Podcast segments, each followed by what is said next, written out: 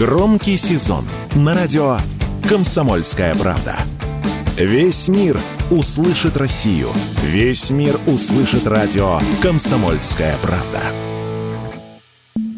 В России создали программу для выявления дипфейков. Инструмент для обнаружения поддельного видеоконтента разработали в одном из университетов Ростова-на-Дону. Создатели программы надеются, что она поможет журналистам обнаруживать ложную информацию, а обычным пользователям оперативно проверять подозрительные ролики. Дипфейки широко используются в разных сферах. От законных, например, в рекламе, до уголовно наказуемых, например, для копирования голоса человека с целью использования его мошенниками. По словам экспертов, чаще всего эта технология угрожает репутации человека. Злоумышленники могут шантажировать жертву поддельными видео или аудио. Об этом радио «Комсомольская правда» рассказал координатор Центра безопасного интернета Урван Парфентьев.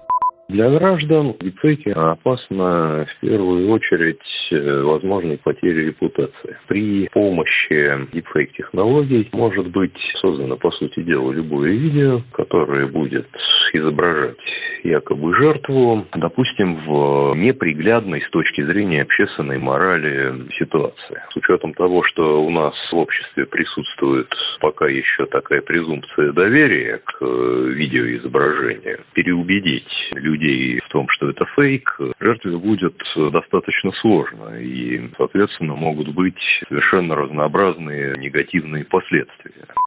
Борьба с фейками – одна из самых актуальных проблем в мире IT. Однако, у любой такой программы есть и обратная сторона. Если инструмент будет повсеместно распространяться, то рано или поздно им воспользуются и злоумышленники, чтобы делать свои поддельные медиа более правдоподобными. Такое мнение радио «Комсомольская правда» высказал генеральный директор компании нейросети Ашманова Станислав Ашманов.